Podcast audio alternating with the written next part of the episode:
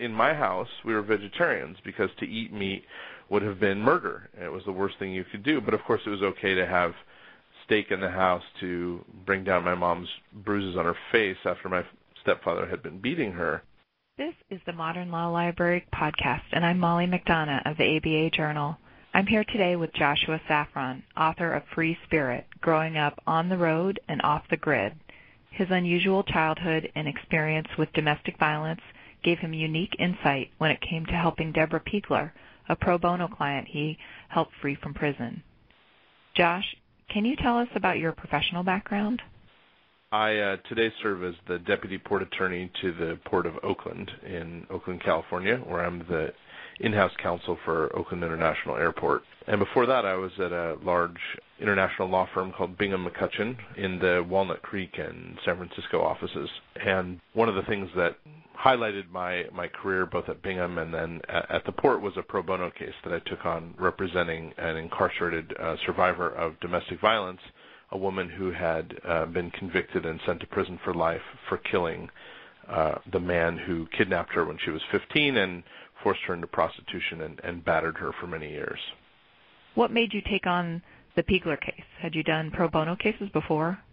Uh, I had been doing a little bit of pro bono work. I mean, I, it was a funny thing. I mean, I was 25 years old. I graduated from UC Berkeley School of Law, and I was suddenly given this offer to work at this law firm, and they were paying paying me an, an unbelievable amount of money. And then it was partly it was unbelievable because my only prior work experience had been working as a janitor in a movie theater during college, and before that, uh, driving a combine harvesting peas in rural Washington State. So suddenly, I graduated from law school. I get this amazing salary, and I'm working in a law firm with uh, you know perfectly white carpets and a drink cart with an unlimited amount of beverages and a secretary who says that she'll do my dry cleaning if I want and I don't exactly know what dry cleaning is, but I'm sure that this will be a useful thing. And in that environment, I kind of felt like I wasn't being true to my roots, and I felt a, a need to do pro bono work to somehow allow me to enjoy the fact that I was a overpaid young associate. And when this case came across my desk, hey, do you want to help a battered woman get out of prison? I leapt at the opportunity. And it wasn't until I sort of sat down and really thought about it that I realized, of course, I was taking this case because of my own childhood experiences. If you could talk about the challenges of digging so deep into your childhood and kind of confronting those demons uh, for you and your mother. Sure. You know, the, the, the short story of my life that's told in Free Spirit is I was basically born into a coven of witches in the Haight-Ashbury in 1975, and then my mother took to the road and we hitchhiked across the American West searching for utopia until I was nine, living in a variety of vans and ice cream trucks and you know, communes. When I was nine, my mother met a charismatic uh, Central American guerrilla fighter slash rebel poet shaman healer, but who most importantly was a violent alcoholic. And it took us until I was 12 to sort of stand up to him and survive him and get away from him. And then I never talked about those experiences ever, not even with my mother, you know, went through it with me. And kind of felt like I had put that aside and that I was going to go and pursue the American dream. And I became this lawyer and I'm in this firm and I'm now representing this woman who is in prison, maximum security prison for women, and I'm talking to her and I'm trying to get her to tell her story so that I can fill out her declaration and and get her out and she says, "So you basically just want me to tell you all the most shameful, humiliating things that have ever happened to me so you can put them in a public document." I'm sort of this naive lawyer who's like, "Yeah, that's what I want you to do." and she she had a hard time doing that, and I kept being frustrated with her. How come you won't you know, tell me your story. And finally she said, look, you know, you're a man and the experiences that happened to me happened at the hands of a man and it's just hard for me to tell you all these very personal, intimate details. I'm sorry. And so I began sort of trying to come up with a way of getting her to talk to me and to tell me this story. And finally at one point I said, well, can you can you remember anything funny about your experiences with your batterer? I know that sounds weird, but something that's you know humorous. And she kind of thought about it, and she got a smile, and she said, "Well, I do remember it was funny because after he was done whipping me, he used to whip me, he would get these raw steaks and put them on my skin to bring down the swelling. And I kind of smiled as well, and there was something that was so visceral and powerful about the memory of the steaks. And I, I completely broke through the attorney-client relationship at that point and was very unprofessional. And I said, "Oh yeah, I forgot about the raw meat."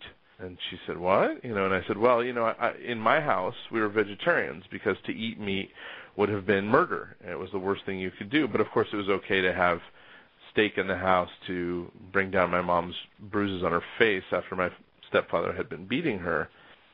And she kind of looked at me, realizing, "Hey, this guy isn't just my attorney; he's like me."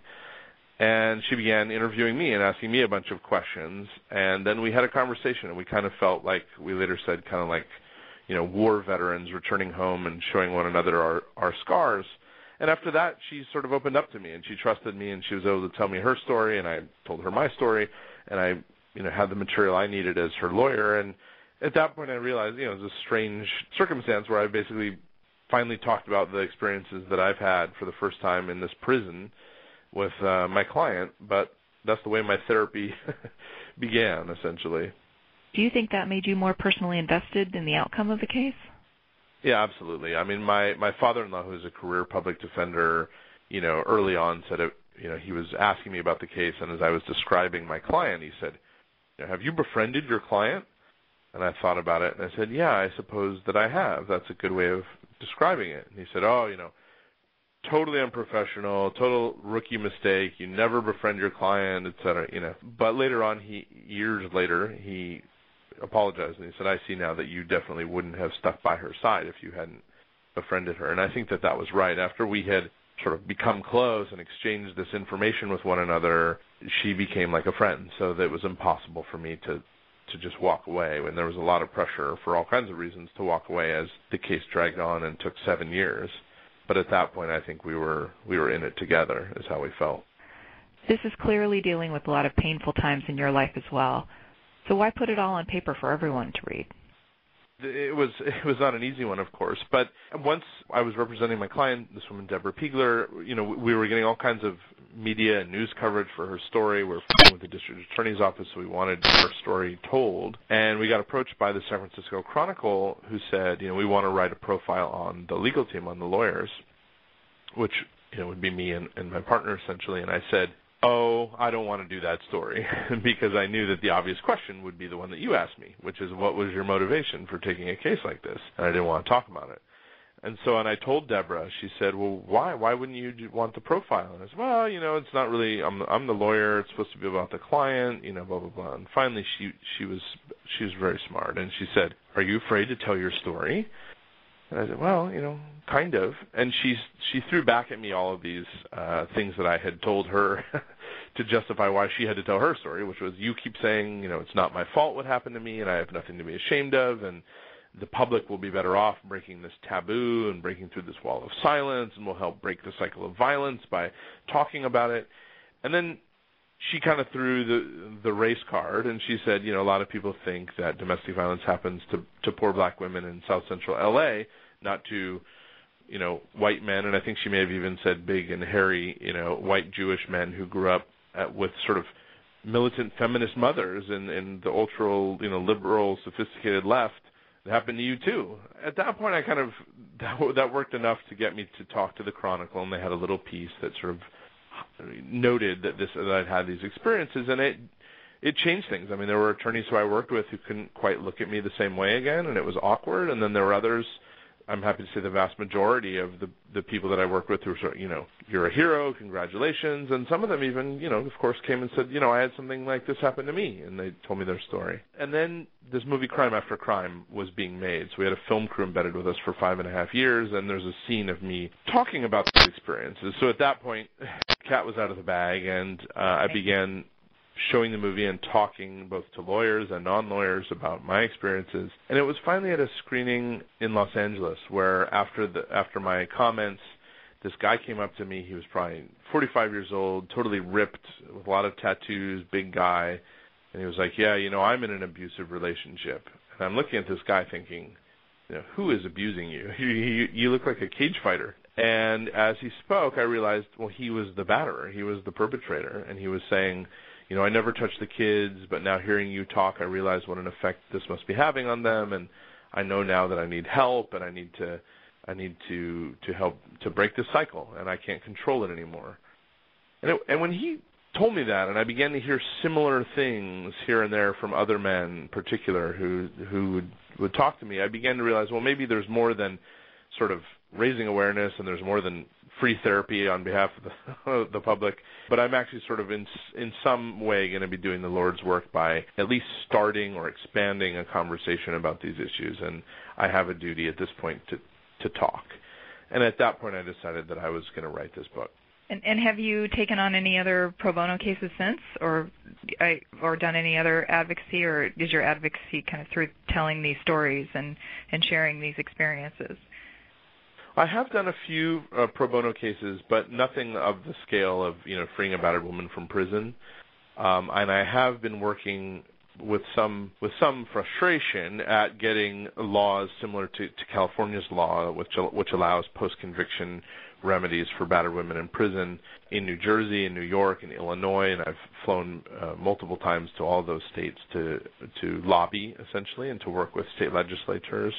So I have been doing that, but the, the vow that I basically took after the Deborah Peagler case was I'm not doing another sort of major kind of impact level case or litigation as a side gig, uh-huh. as as merely a pro bono case, because it was pretty devastating both to my career at the firm and also to my family to just spend seven years and that amount of effort and not have any financial you know income coming from that and so there's a certain irony to that. It, just at the point where I sort of felt like, okay, I've become an expert in this area. I'm no longer doing the work, and I'm still looking for a way to sort of support myself to do that work, and I would love to because there's absolutely nothing like working with someone in prison and then walking them walk out of that prison because of your efforts. I mean, it's the most powerful thing in the world. And so that's an experience I would love to duplicate, but I, I haven't figured out yet quite how to do it.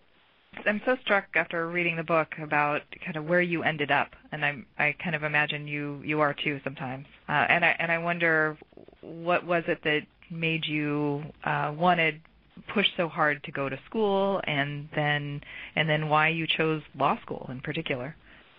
Yeah, you know, Free Spirit is sort of about um, uh, it, it dwells in a lot of the difficulties that I had, um, but I think also paints that that redemptive arc. I mean, part of it was I was fortunate enough I didn't have any real father or, or and only basically one positive father figure, and this was this guy, my uncle Tony Antonio, who was who is uh, um, sort of this big, uh, giant uh, Mexican American guy who himself was kidnapped as a kid and um, never was able to complete his education because of a lot of psychological trauma and phobias and clinical depression and um, but we met him in this commune that that I lived in as a kid, and he sort of decided early on that he was going to make me succeed where he failed, and so he always encouraged me. And his um, tenet of faith was, however difficult it is for you to eventually go to school, and I basically didn't go to school until sixth grade. You know, you have to just believe that education will get you out, and you have to just pursue that. And I think by sixth grade, I was seeing that absent an education, I had the same kind of work that my mother and stepfather were doing, which was pretty humiliating manual labor, working in the fields, that kind of thing. And I didn't, I didn't want to do that. And I did, so I subscribed to this faith in the educational system. And my mother, to her credit, once I was in public school, she always felt that public schools were no place for kids. Um, that was literally something that she said. But once I was in and, and took to it, she was very supportive of that path. And I think it wasn't a certainty that I was going to go to law school, but I saw, you know, when you live on on the the margin, or in our case, sort of beyond the margins of society, you're very much at the whim of what we used to call the system. But you know, we were on welfare, we were subjected to you know arrests and police and you know landlords and landowners sort of harassing us and just you're sort of floating along powerless and I, and lawyers were the were the one class of people that I saw who basically could there was sort of these knights they understood the the the rules of the game and they could come out and protect you from time to time and they were really these sort of I saw them as as you know doers of righteousness and they helped us from criminal law, you know, landlord tenant issues. You know, every once in a while there was this some kind lawyer who would do us, who would represent us pro bono. And I, of course, had a very skewed vision of what lawyers were. I, to this day, I still sort of t- am personally offended by lawyer jokes because I still have in my mind that lawyers are these kind of, um, you know, righteous people who who help the indigent, and that was sort of how I tried to model my my career. And of course, now that I'm been a lawyer for over you know ten years, I'm sort of understanding that that is, that is not what what many or most lawyers do, but I still have that as sort of a goal for what the legal profession could and should be. Can you talk about uh, seeking perfection? Your your mother was always looking for that kind of the perfect fit, the utopian community, and I'm curious what's been your measure of perfect or success for yourself and your family. That's a great question. You know, absolutely. My mother very much believed that there was sort of as you say, a perfect place that we would find this anarcho-syndicalist commune where, you know, cooperation had replaced competition, where barter had had replaced currency, and there would be no leadership, and there would be, you know, communal sharing of everything, and we'd all be hardworking. And it, you know, she spent most of my childhood looking for it, and she sort of felt like she found it when I was 12, and we stumbled into this commune by the Canadian border. Um, but at that at, at that time, of course, I had moved on in my conceptions of perfection, and that wasn't perfect for me. And I think one of the things that's been a little bit frustrating is that there was a, a, a number of years after that where I kind of replaced my mother's perfection with the American dream. You know, what I want is everything I couldn't have. I want that perfect house at the end of the cul-de-sac in the suburb with the nuclear family and and and sugar and television and you know nice new clothing and cars that don't break down and running water and electricity. You know that's that's the perfect life. And i think i've struggled and i've been a little bit off balance for much of my life because of course i got to college which was this incredible coup for me and i got there and i met all these kids who had lived the, my life of perfection they came from these fancy suburbs and they're like, "Yeah, I'm on antidepressants and I'm suicidal and my my mother never loved me and you know I didn't make it onto the cheerleading squad and I thought about shooting myself, you know, whatever it was." And sort of seeing, "Oh, you know, that doesn't provide happiness to all these people." And at that point I sort of began to take a new look at my mother too because well she whatever you say about her, she did love me and she did, tell, you know, was supportive of know, whatever you can, whatever you want to be, you can be. Whatever you want to do, you can do. So I had a kind of had this skewed vision of it, and then I, I found my way back to, to Judaism, which is I'm like the unlikeliest Jewish person in America because I wasn't brought up with it at all. But I thought for a while, okay, well maybe this will be my perfect thing. I'll find this community of you know, Orthodox Judaism where they're celebrating according to this sort of heightened sense of morality and everyone's wonderful. And of course you get there and it's like well this there's this and gossip and you know jealousy and all these other things here too. And i think that part of the legacy of my youth is that i still have this gnawing sense that perfection's a real thing and that it's out there. And a lot of my colleagues or most people that i know are sort of like yeah you know nothing's perfect. You just kind of do the best you can do. And that's life you know and i still have this kind of uh, nagging sense of like, well, if I tried harder and I or I looked more, you know, there really could be this place, and that's a funny it's a funny heritage to have, but I think it's one that I that I'm not going to shake at this point. So so what's next for you? I have no legitimate complaints with being a lawyer. At the same time, I really feel that the call that I've been given now is, a, is as a storyteller and being someone who's able to bring to everyone in America and beyond the stories about that involve domestic violence, that involve poverty, that involve overcoming adversity in an entertaining, uplifting way. So it's not like you're being preached at, it's not like you're being uh, lectured, but rather you're reading a compelling, entertaining story, and yet you're sort of, to borrow a phrase of my mother's, you're expanding your consciousness about some of the world's flaws and how we can how we can fix them and make the world a better place. And so, Free Spirit has been was an amazing opportunity to get to write that book, and the response has been really wonderful. And so I'm I'm hoping to write you know um, a series of books about sort of my own experiences and the experiences of others. And uh, I would love I would love to do that and sort of combine that with uh, pro bono work of the kind you were suggesting, sort of advocating on behalf of these incarcerated survivors who've basically been forgotten by society and give them a chance to tell their story and, and get them out and back to their families. Thank you so much for talking to me. I, I really appreciate it, and I look forward to what you come up with next. Thank you. Thank you. It was, it was a great pleasure. This podcast was brought to you by the ABA Journal. For more podcasts on the legal issues of the day, visit us online at abajournal.com or subscribe for free to the ABA Journal podcast on iTunes.